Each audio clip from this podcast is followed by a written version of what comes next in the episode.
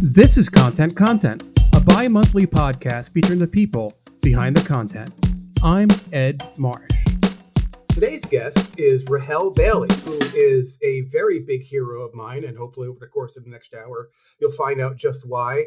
Um, she literally wrote the book on content strategy with Urbina, which was probably one of the most highly highlighted books I've ever uh, I've ever read. So uh, you know, Rahel has been a big influence to I think lots of us in the TechCom and content strategy world.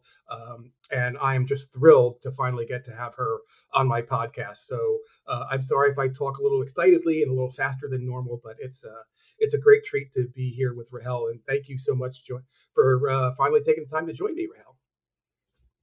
Oh, my pleasure to be here, Ed. And um, you know, I, I, wondered what took you so long to invite me. So oh. I'm glad I'm on your list.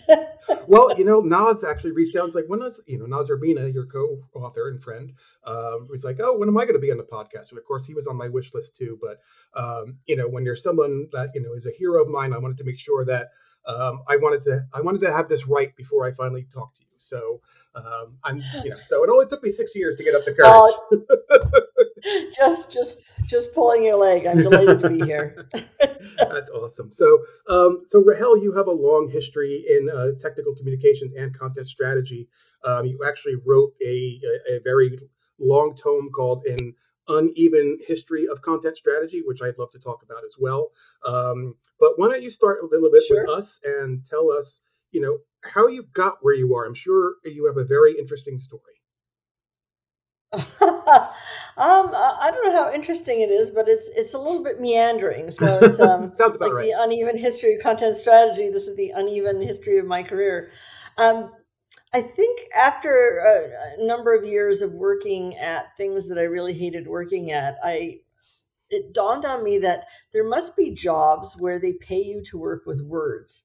And hmm. because I came from a very kind of poor rural background, this was nothing that someone told you. Like you could get paid to write, you could get mm. paid to work with words.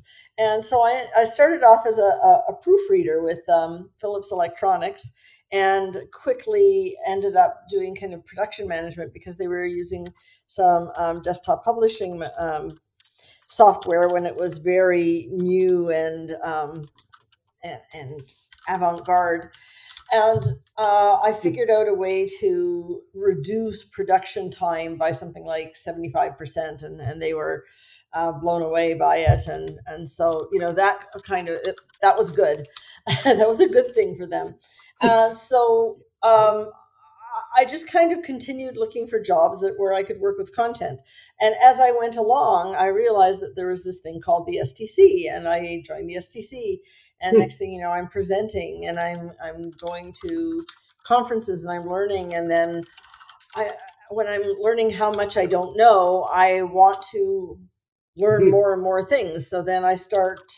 Um, taking courses and then I start teaching in the program and and I'm taking more courses and I'm, um, you know, it, it just it, eventually your body of knowledge grows. But also, what I did, which I don't think a lot of people um, would have related to, certainly not at the time, was that you can't just become an expert in your field and be successful at it. You need to look at all the kind of adjacent fields. So I would work with business analysts. So I went to, we didn't call them meetups back then, but we had these meetups basically. And so I would go to the mm. BA meetup and learn what do you do and what's the vocabulary that you use and how do you do what you do and how complicated is it. And then I would go and um, I went to the you know local um, kind of women writing code meetup, and uh, I learned to do a little bit of JavaScript and a little bit of you know various things over there. And I went to project management meetups, and and I tried to learn a little bit about everybody that I needed to work with, and it helped me adopt some of their methodology and incorporate it into what I was doing. It helped me understand mm. what they were doing and why they were doing it and it helped me develop uh, that um, translation ability to translate what I was doing into their métier, their their body of work. So I started, for example, this is one very effective example is when I would have to present to a technical bunch of engineers, let's say at a prospective client, I would talk about object oriented content because I knew that they understood object oriented mm. code. So I'd say, like, or uh, if we do object oriented content, it'll give you these and these benefits. And they'd go, oh, yeah, it's about time that you know content caught up with code. I didn't have the heart to tell them, don't worry, we've been along around for a long time. But it was vocabulary that they could relate to.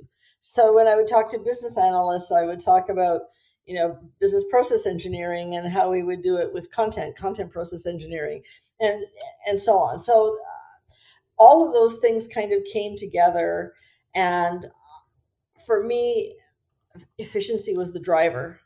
At some point, I worked for Intel, and I had this boss who was like, bless her, not a big picture thinker. And I don't know how she got promoted, but she went from like senior writer to manager to director, and she didn't know how to direct. So, so you know, when people are above, uh, when they get um, promoted above their level. So instead of looking forward and mm-hmm. outward, like directionally, where should we be going? She was looking inward and and you know, mm. proofreading everybody's stuff and mucking around and breaking the style sheets and all this kind of stuff. And it was really um, not very efficient. And so I was working in the um, professional services division where we would basically provide you know a chunk of code and and a document to go with it to explain the code and that was the deliverable. So you know the document that went with it was quite important. It had to be and it was just done so manually. And we would actually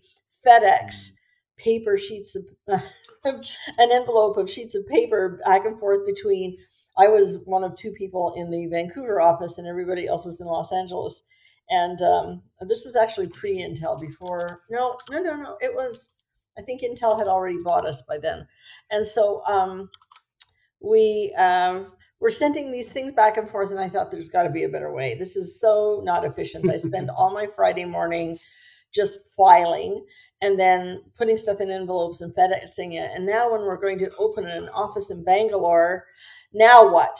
And so um, I went to the my internal client, who is the head of professional services, and said, you know, can we do this and this and this instead? And he went, oh, that's so brilliant. And oh, you guys are tracking this because I track this manually every month. I didn't realize you had this stuff because it wasn't online, it wasn't single sourced, it wasn't available to everybody. So um, I said, well, you know, if you can write this code for me, maybe we can. He said, oh, you want a content management system? And I went, if that's what you call it, okay. So this is back in like 1999, right? Or 2000, somewhere around there.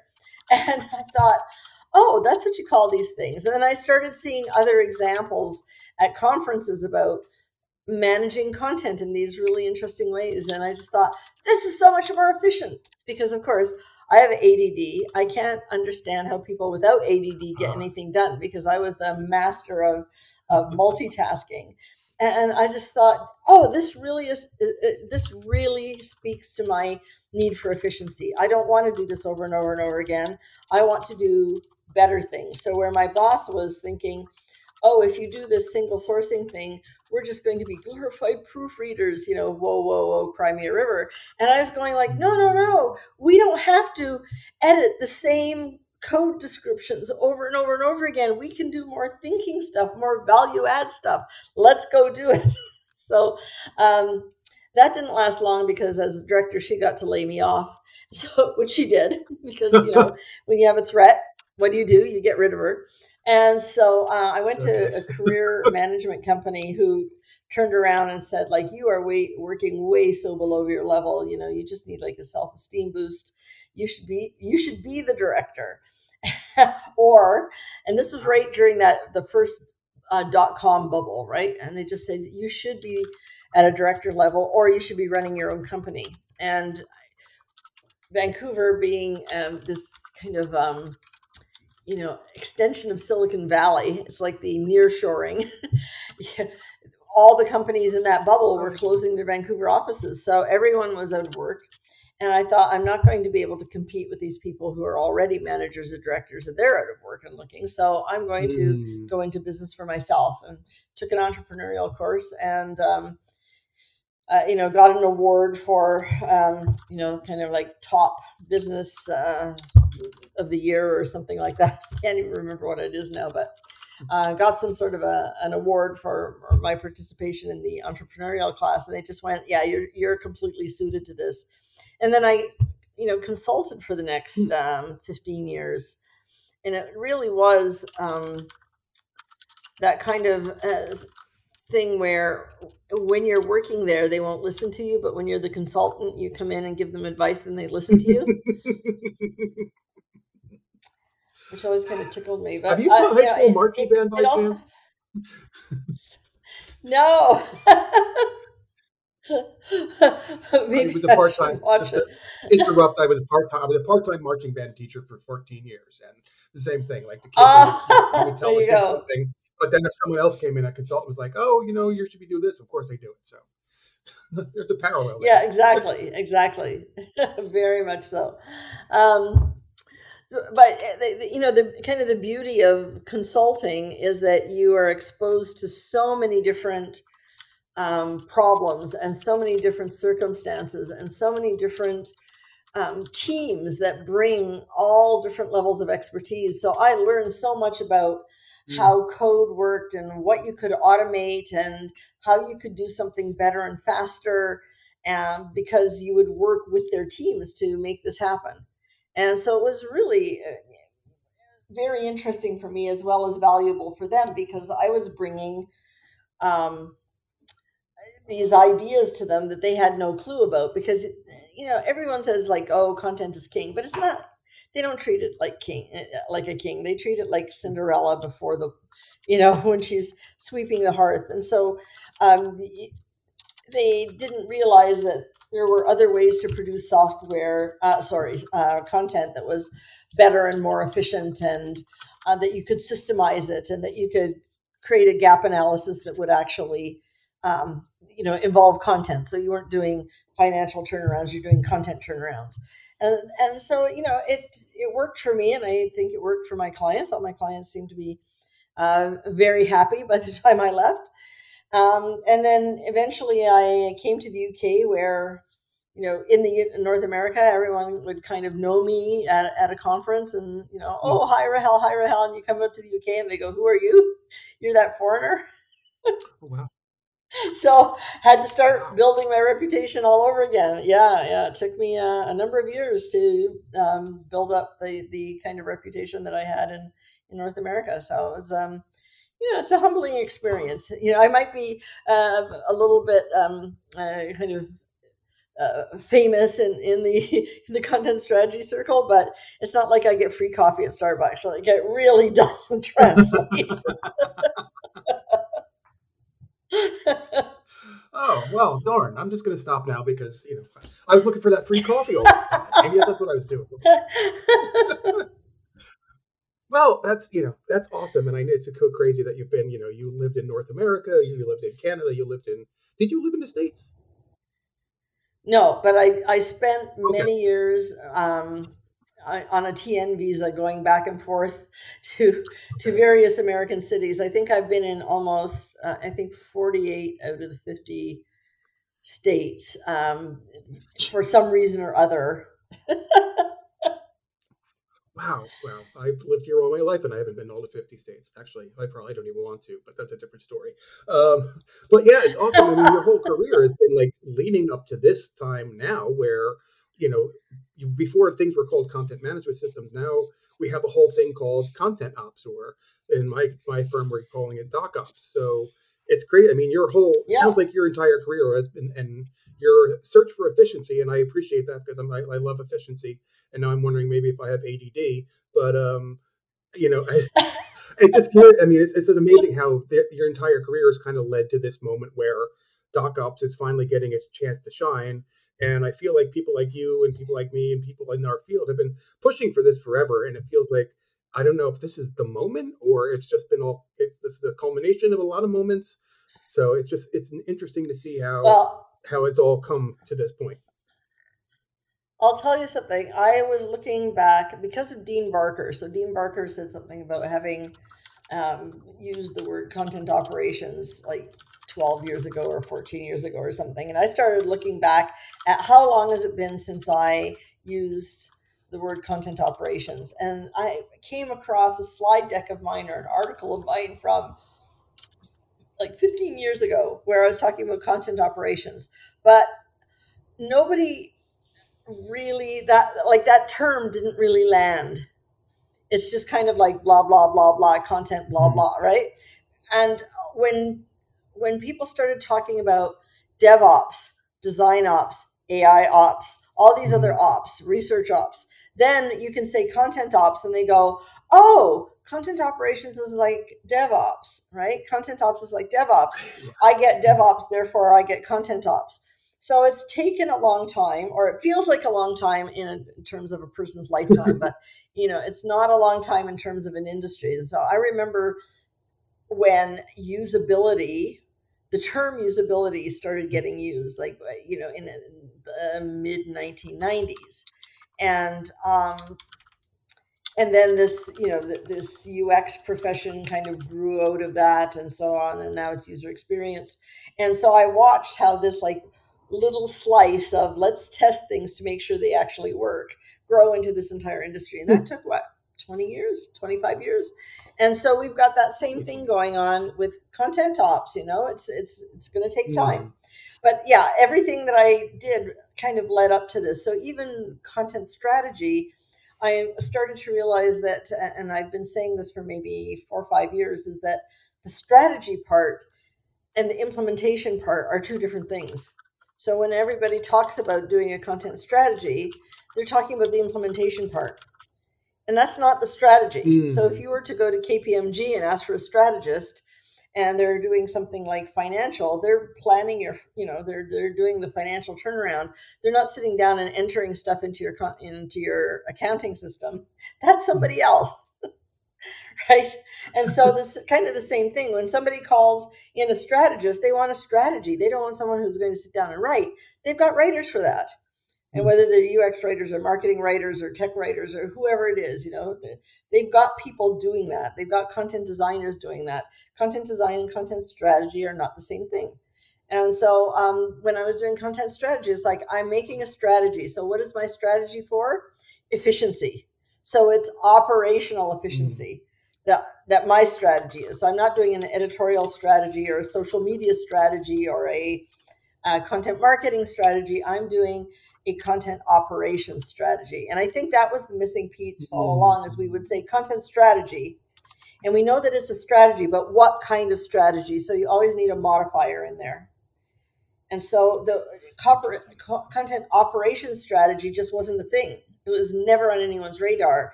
It was what like Ann Rockley is a content strategist, but she's also an operational strategist when you think about it, because she doesn't care what's inside the tag. She cares about how you move the tags around for efficiency, right? And so when you think about it that way, yeah. So all the all this time I've been a content operations strategist, if you want to think about it that way. Or now I'm doing kind of mm. bigger than that in, in the sense that I'm doing content and data and melding them together to push them out into wherever they need to go uh, in a multi multi channel omni channel kind of way. So you know if you look at that um, the uh, knowledge management pyramid where you have data and then you add context and then they go it's information and then it's knowledge except that they forget content in there. So if you take data and add context it's actually content. And then you take that content and you hmm. add more context and now you get information so data plus content. Now you get information and then you take that and you can turn that into knowledge. So you know if, if i think about information operations is probably more what i'm doing not in the american military sense. If you look on wikipedia that's what you hear. But in the kind of in the tech sense of taking information and operationalizing it. There's no reason to be typing in numbers from a data set when you can auto generate that data inside your content and publish mm. it. So this is kind of the next the next generation of, of content ops. and I'm I'm loving it. I I never get tired of this field because every time I turn around, there's a new development, and now we got machine learning and AI, and you know. Although what we're doing most yeah, most right now is just managing people's expectations with it. Yeah. But, get but there. I, you know, I think that's not, yeah, this past year I think has really been you know a big tester, especially for technical communications, because people are working remotely and they don't have that knowledge share that they used to. We're used to go to the person next to you or the person down the hall has been there 10 years because there is no down the hall anymore. So I really think that you know yeah it's been it's been good for us in that regard because it really gave us a chance to shine but it's interesting i think too because a year ago today i left my job in my prior division at the same firm uh, and was supposed to start mm-hmm. on monday with my new team which is in the engineering department i was in i went from a client facing like a user facing role to a content ops mm-hmm. developer facing role so i think you know i wow yeah I, and i think it's really more of a I feel like I am appreciated more in this space because it seems like engineers are now looking for documentation or like really disappointed when there's not documentation. Mm-hmm. So I feel like I'm, I, uh, you know, I feel like I've been improve my my confidence has improved so the fact like people are like yeah we really love these docs. We need docs. This is fantastic. Thank god you guys are here. And it's great because i went from a team of me and one other person to a team of now 14 i think and growing. So you know there's, wow. there's buy-in yeah well, buy-in from senior management it's actually it's it's honestly it's really refreshing because at one prior role I was called a necessary evil. So to be you know to be wow. oh, that's is wonderful. Yeah. So um, you know so I will say that was prior to my yeah, well, at the firm now. So that was a different job completely.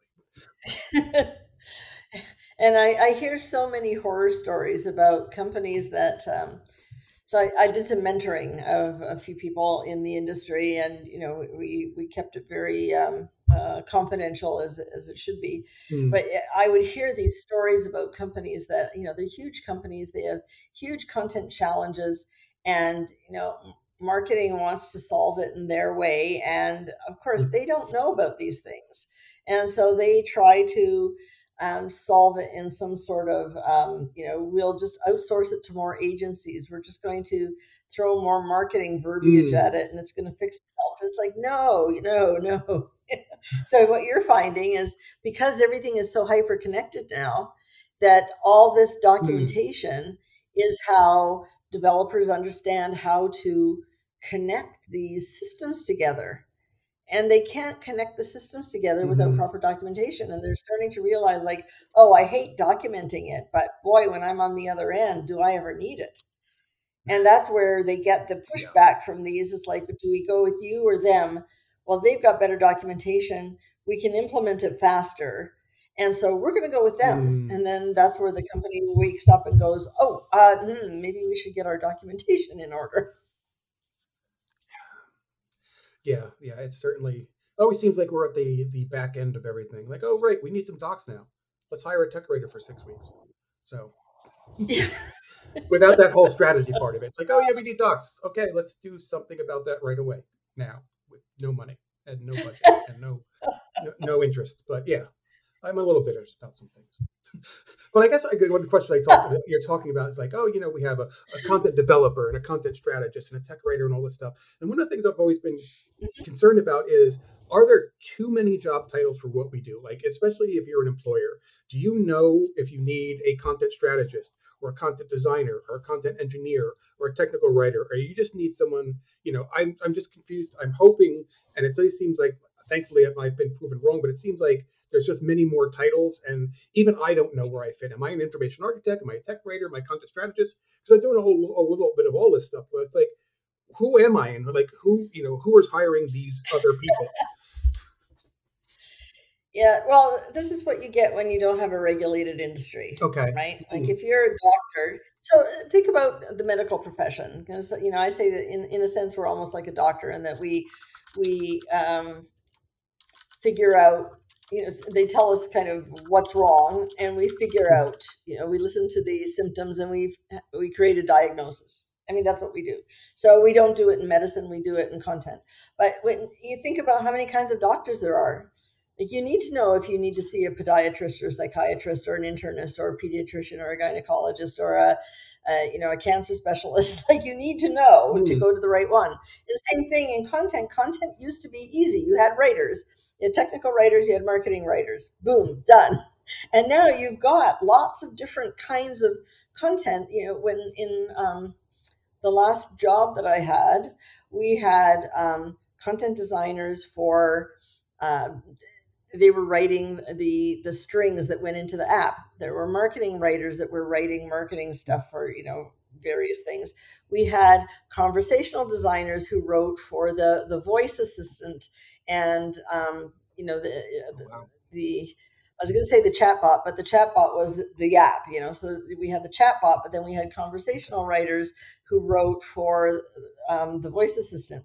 We had um, well, we were trying to get and we had trouble finding tech writers to write all the API stuff. So you have all those different um, jobs for a reason, but what has not happened is that it hasn't really um, aligned, been aligned or defined.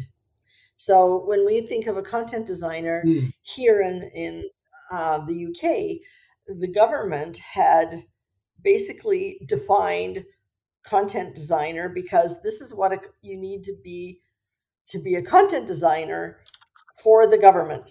So if you want to get a job with the government doing content design, this is what it means and this is these are the qualifications you need to have and we have a course in it and you do it and and now like so it's very well defined and so even when the industry wants content designers they will ask for people with gds in other words government digital service uh, experience because they know what that is. Now, when you say um, a UX writer, well, a UX writer used to be a tech writer. But right, when yeah. we had this kind of parallel, we had this parallel stream come along of you know like web apps and and you know that that whole thing came along. Then tech writers became people who write technical documents for hardware and soft uh, for hardware, and and for enterprise software and then for all this web stuff you had developers writing it and then when they realized developers aren't very good writers then they kind of went okay ux people will do it and then when they realize that ux people aren't often good writers then it's like okay now we have a ux writer so what's the difference between what a ux writer does now and a tech writer did 15 years ago mm-hmm.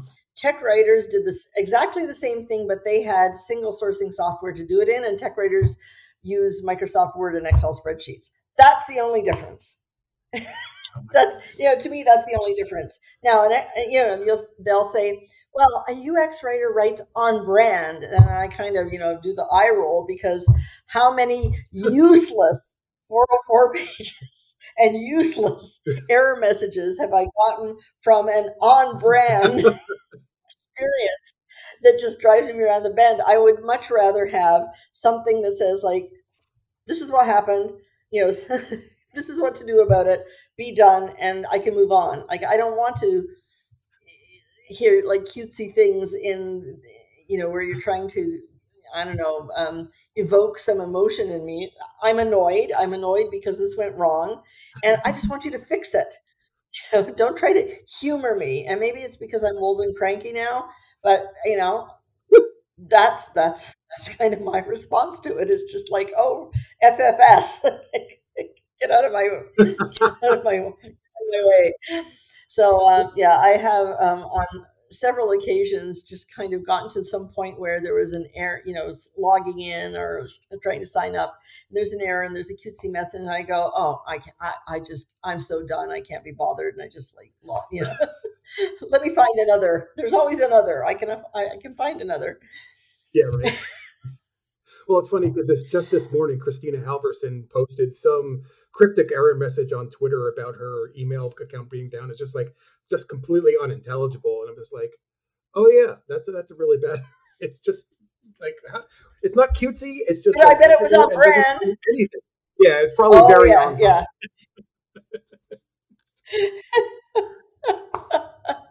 So are you saying? I mean, like I said, I went from you know I'm not a developer facing role where we're writing docs for developers primarily. So I feel like mm-hmm. it's you know we're uh, thankfully I'm internal, so I don't have to deal with outdoor outside clients and stuff like that. But it does seem that it's that I'm respected a bit more. The documentation is more important now.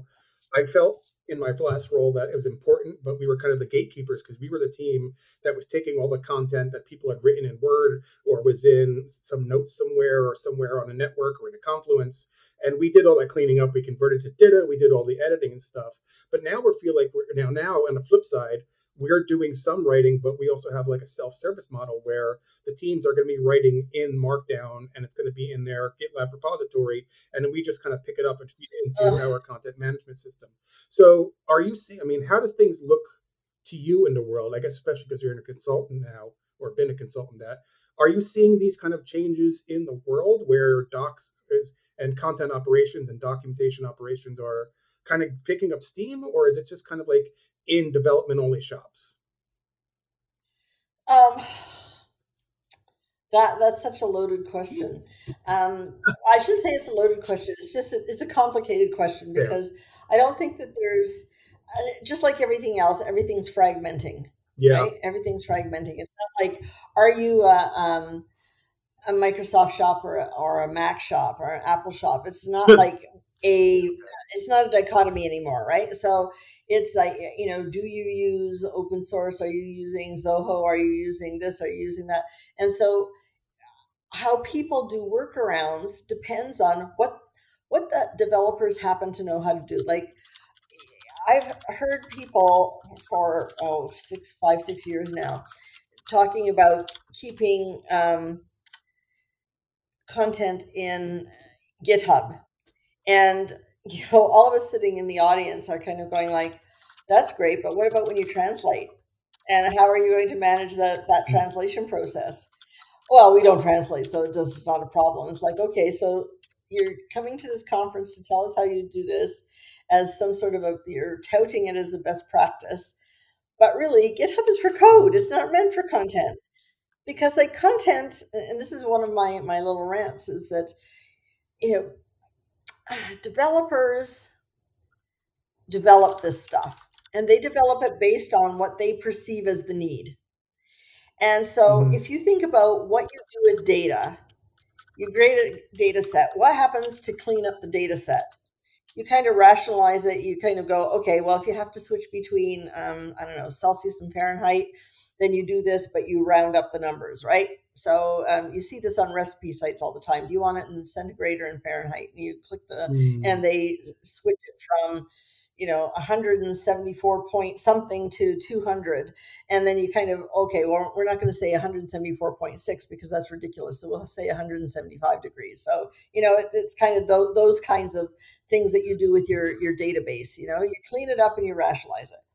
You don't have to check it for grammar. You don't have to check it for spelling. So when you think about how database or, or how data i guess they're data scientists how they work with data is one thing. And they you know it works well with a database. But with a, with content it doesn't work that way. You have other things like the way a content person works is you go into your content repository and you kind of go okay i have to i have to clean up this compliance statement. Oh where are other all the other compliance statements? I better check them at the same time. So what do you want to do? You want to keep your mm-hmm. compliance statements all in one place editable uh, preferably so that you can see maybe two of them on on the screen at the same time and you can kind of compare and you can check the grammar and you can check the spelling and you can check that all the antecedents mm-hmm. are right and you know all those kinds of things. And you want to check where it's used so you don't have any of that in a database but they don't have to do that in a database so they build the content stuff to work the way the database stuff is like, well, you want it in five different places, copy and paste. You want it in 28 different places, copy and paste, right? Because it's a database cell. So you copy, copy, copy. And so you kind of go, well, that's crazy. So why don't we use things like, you know, a CCMS, right? Where you can mm-hmm. have transclusions and you can have content references and you can do all these things. Well, if you don't know that it exists, you'll never ask for it. If you've never had to work in it and you've seen the efficiencies, you won't know that that you're even missing something. So you see people trying to do things like with mail merge. They're trying to take the efficiency of a CCMS and replicate it in mail merge and I've had this this like this year where a lot of people say to me, "Oh, it's like it's like mail merge on steroids. I'm thinking, no, it's not. And I'm like, uh huh, because that's what they can understand. I have this thing that if if you right. ask people how to get from from here to North America, and they don't know that air travel exists, they're going to tell you about boats. And no matter what you ask them, they're going to tell you about bigger boats, smaller boats, faster boats, slower boats, ferry boats. And then you say, but there's this thing called a plane, and it'll get you there so much faster. And you fly through the air, and they look at you really confused, and then they go, well, there's a this thing called a yacht, and it's a big boat. and you think, oh God. they just they don't get it, right?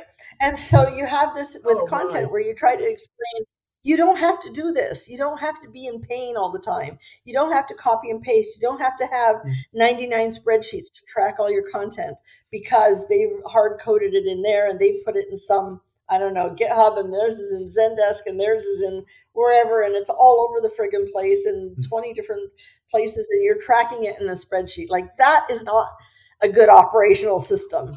But you don't have to be in that kind of pain there's this other way of doing it and and there um and some places are doing it and some places will go oh xml that's old. Don't you have anything like cool and hip and trendy? Can't we do and then they'll name some cool company and uh, can't can't we do it like they do it? And what they don't realize is because i'm well connected in the industry that you know in the last six months somebody from that company has called me and said hi, can we, can I just ask you a question? Because content is a shit show at our place, and it's so mm-hmm. bad, and we don't know what to do. And uh, can we talk? And so they're asking, you know, this company is coming to me because they're in pain, and you know, this other company is going. Well, they're really cool. They've got, you know, they're hip and trendy. Can't we do it like them? As if being hip and trendy suddenly means that you're a content operations specialist. and it's kind of a fun, you know, you have to admit it's kind of funny. But um, you know, I sit in the middle and and and try to explain to people why why doing it that way just isn't going to work.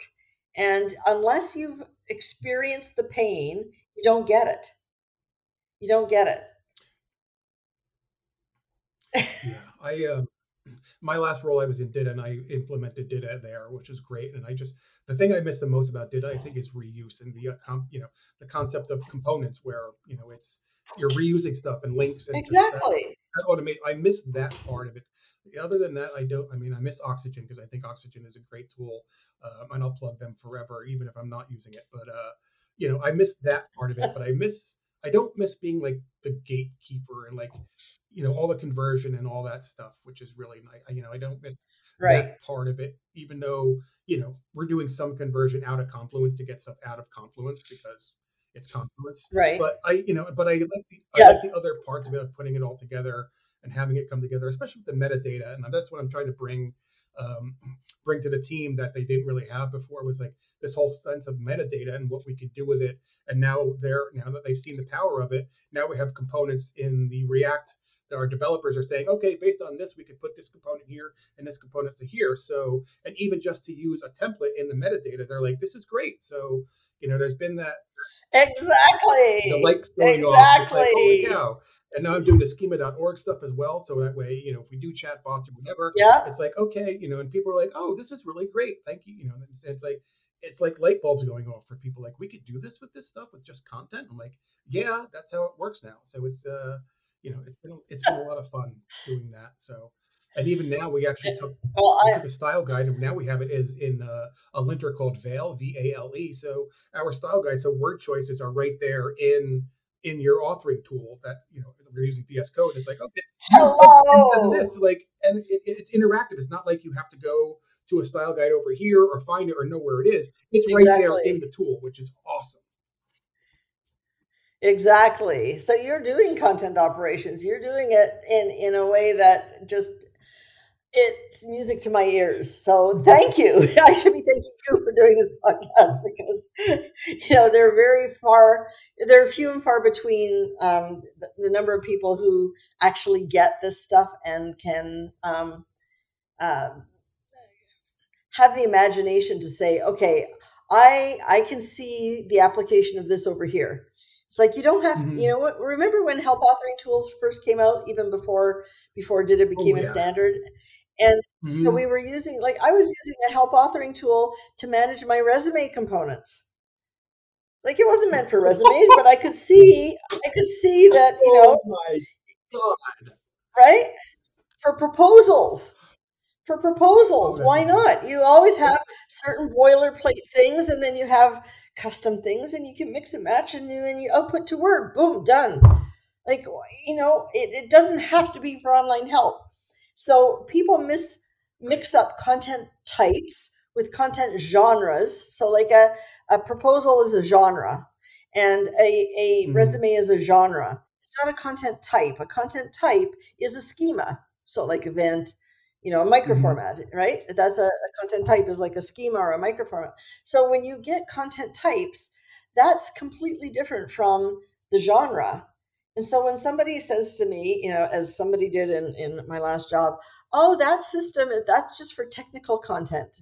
It's like, no, it's for content that you need to scale. right? Mm. So it's like it's not about it's not about the genre. It's not about, you know, an API is a genre. It's also schema mm. to an extent, but it's a genre. And so if you have that genre, it doesn't matter which genre you plop into this thing. It's when you need to do X, Y, and Z, when you need to scale, when you need to reuse components, when you need to to be able to do content references and and content reuse. Those are the things that matter. So you you measure based on those needs, not on which kind of genre it is.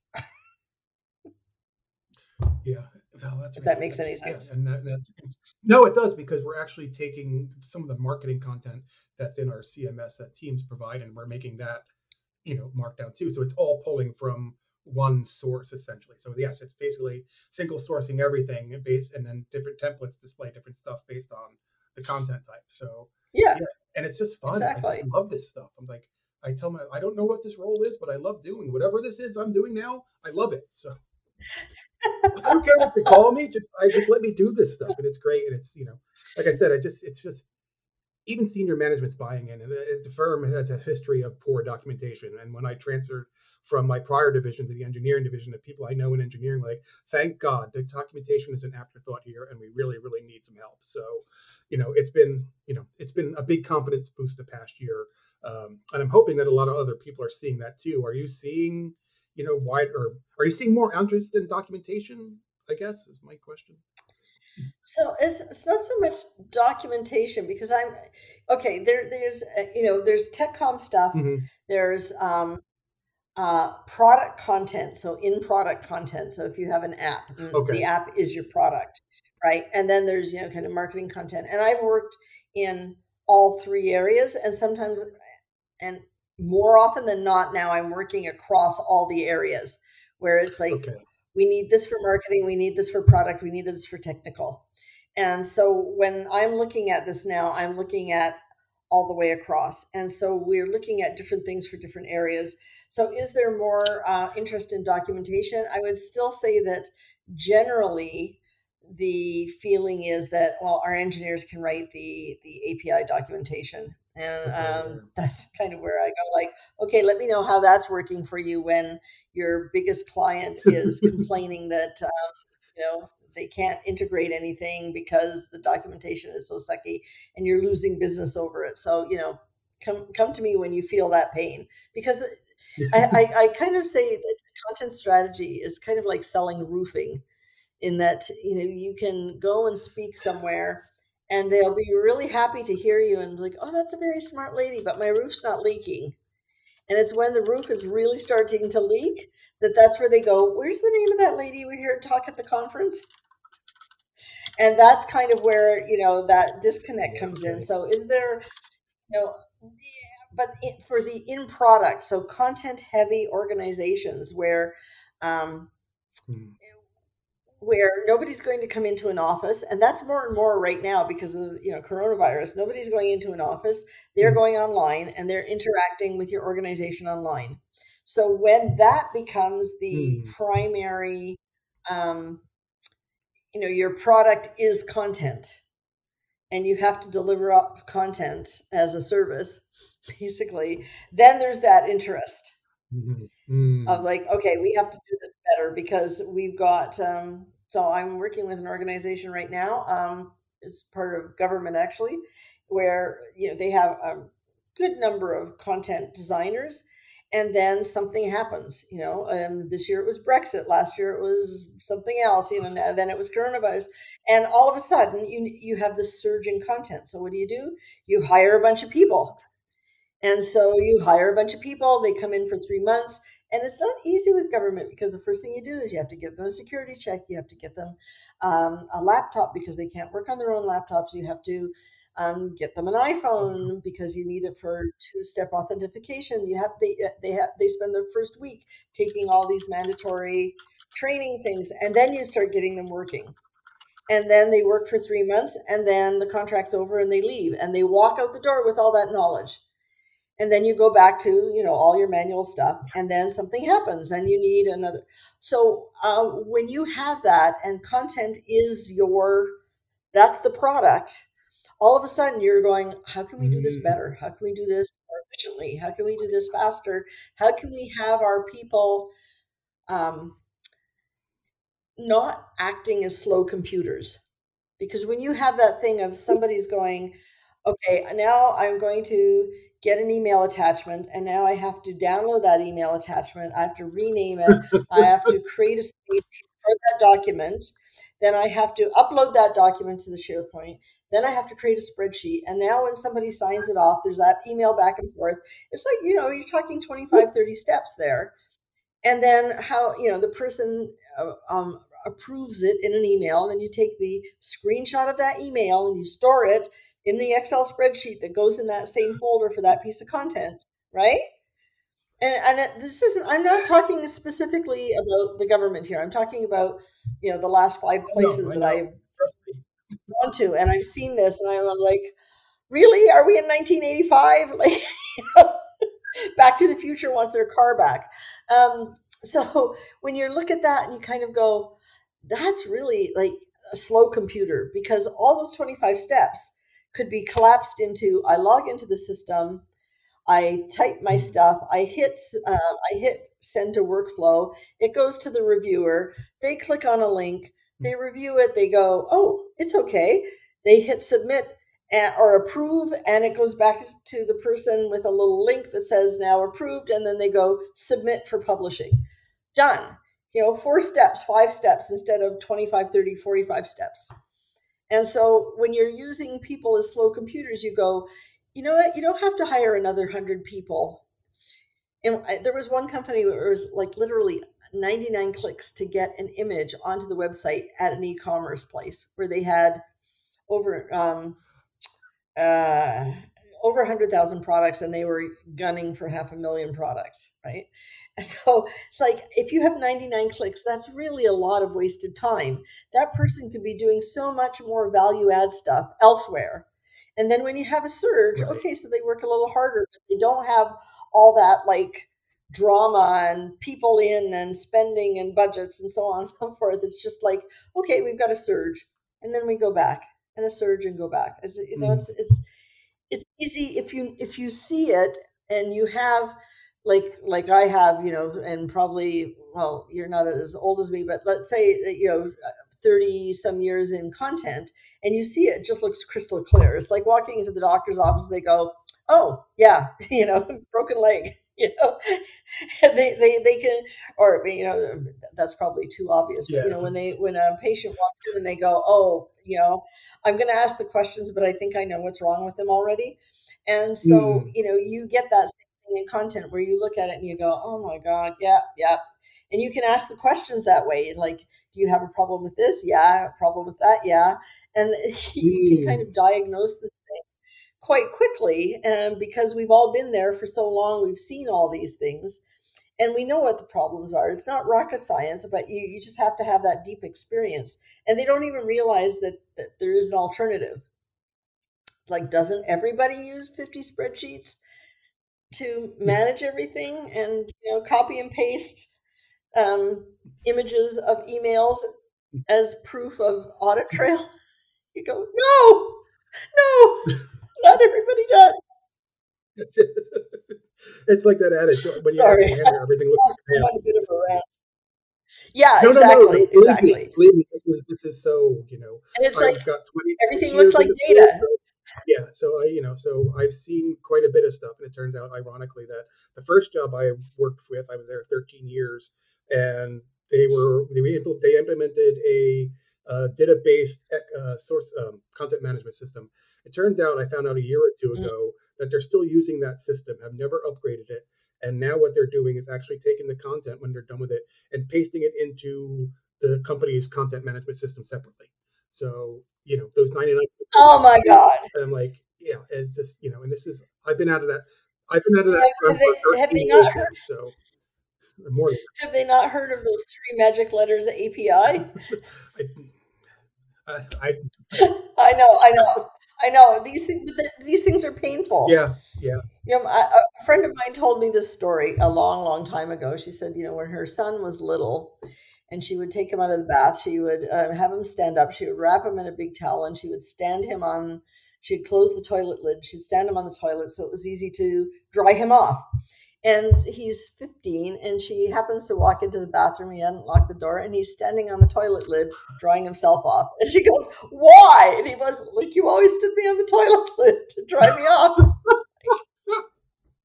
You go why it's because you were short kid.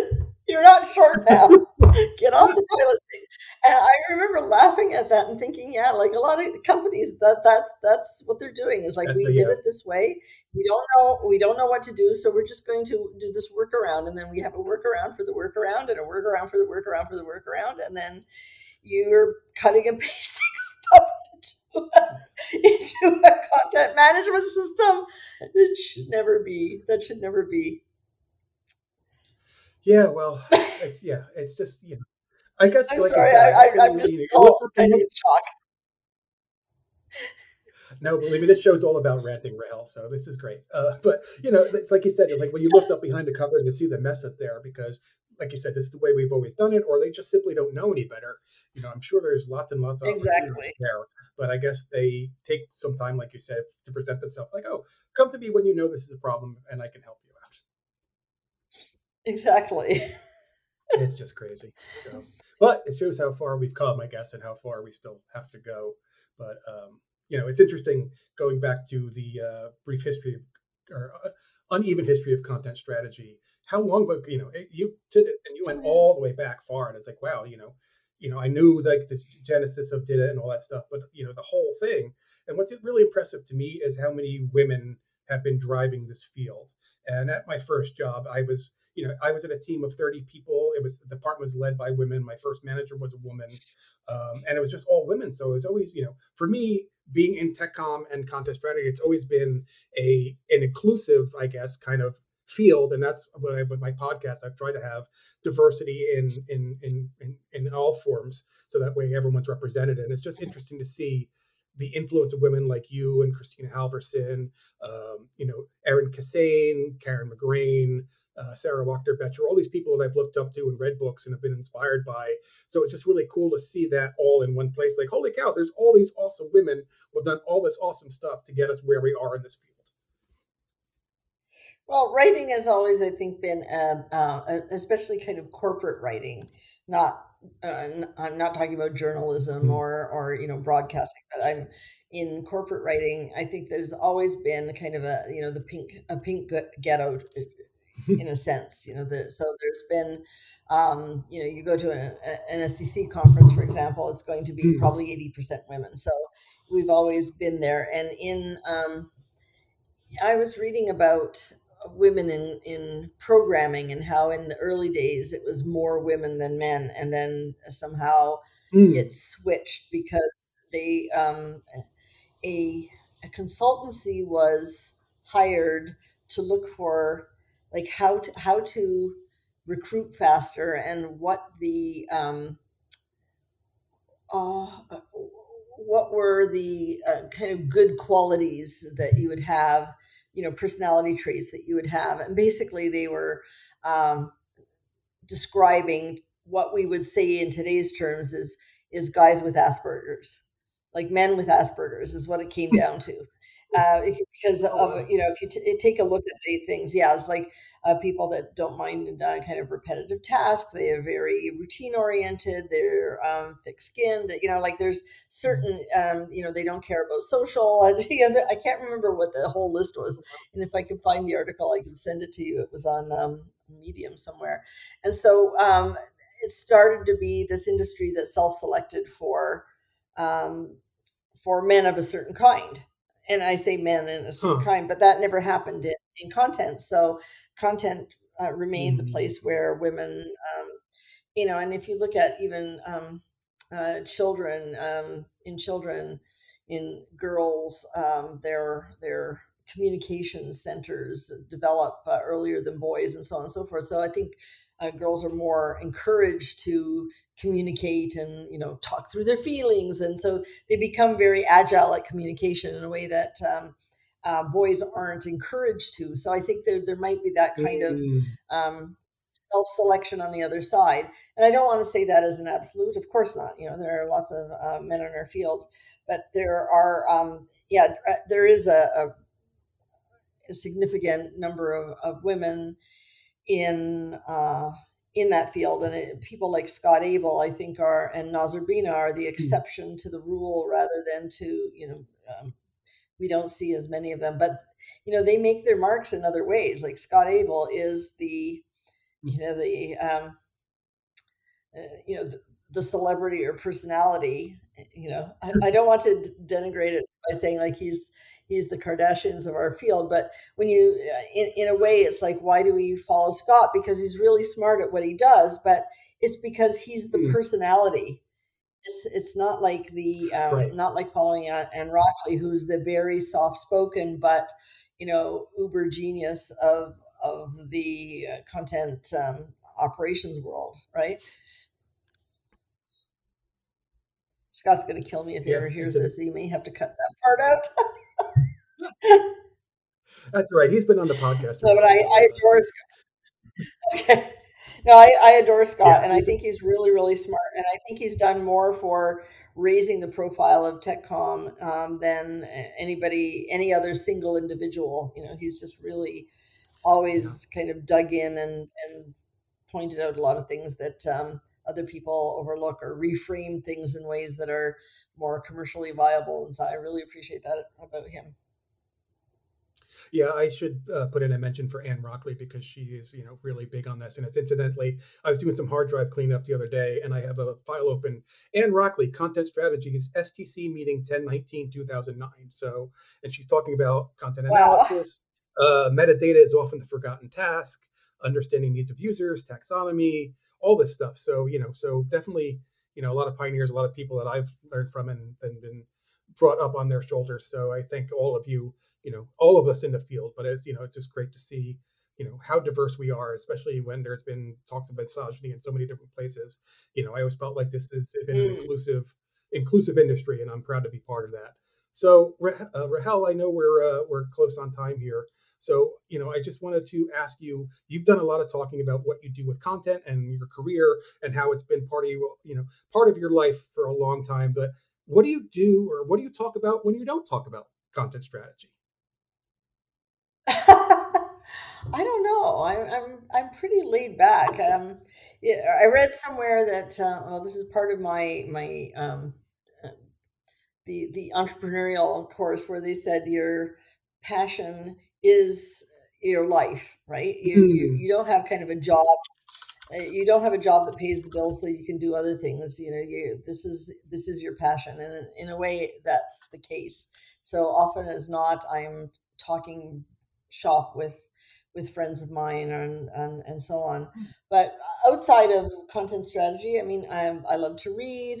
Um, I love watching films. I love going to theater. I'm a big fan of the arts. I have subscriptions to all sorts of um, memberships to all sorts of museums and art galleries and so on and so forth that uh, you know I can't go to right now, but I hope to go back. Um, I'm um, uh, I play Scrabble every day. I uh, that's that's my one oh, wow. little diversion. Um, love gin, love dancing. Um, I'm still raving. Um, it's not as often as I used to, and I'm more likely to go to an early morning rave than a nighttime rave. But you know, I, I enjoy it. I, I um, yeah, just um, exploring, exploring life, and and, um, and and, enjoying life. I, I, part of the reason I decided to stay in the UK is because I'm so close to so many cultures.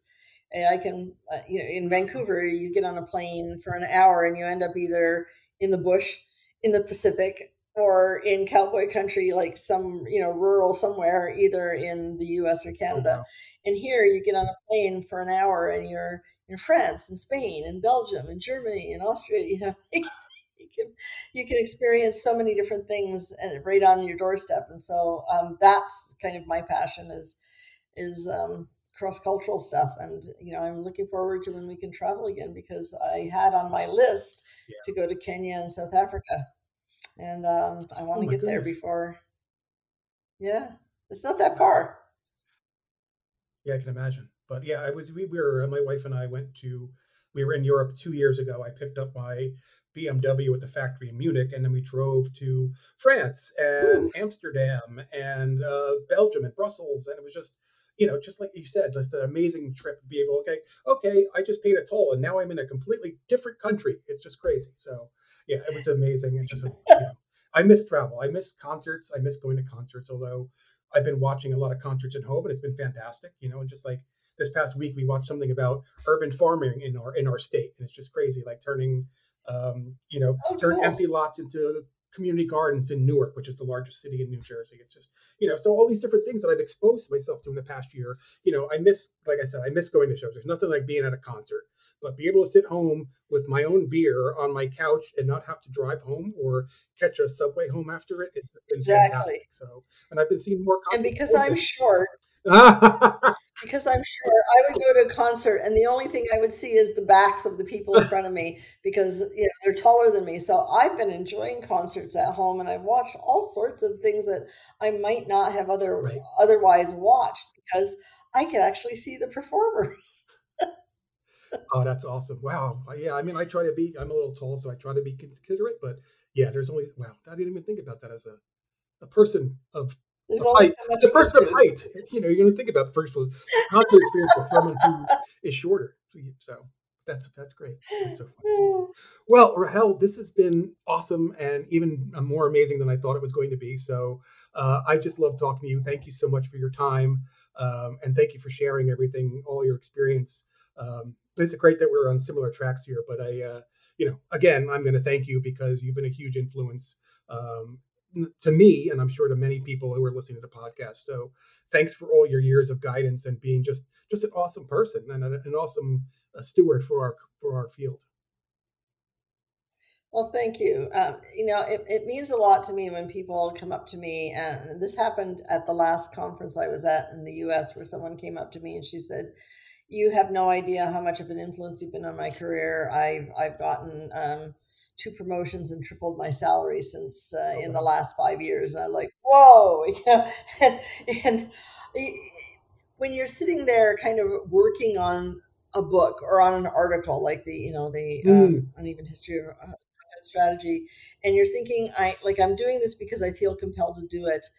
And you don't know what effect it has on people in the world afterwards, right? Like it, it could mm. land and just go flat or or somebody could pick it up and find a few good tips in it or somebody could say it changed my life I, so it, it's nice to know that it's it's doing good out there in the world if you know what i mean and so mm. i appreciate you mm-hmm. you know uh, saying it um, because um, that's what makes me want to keep doing this stuff and and you know i'm um, uh, i've got a very overdue book out now on content operations but that's what compels me to keep working towards it because you know i think it's needed out there so i appreciate it and i appreciate being on your podcast. It was fun.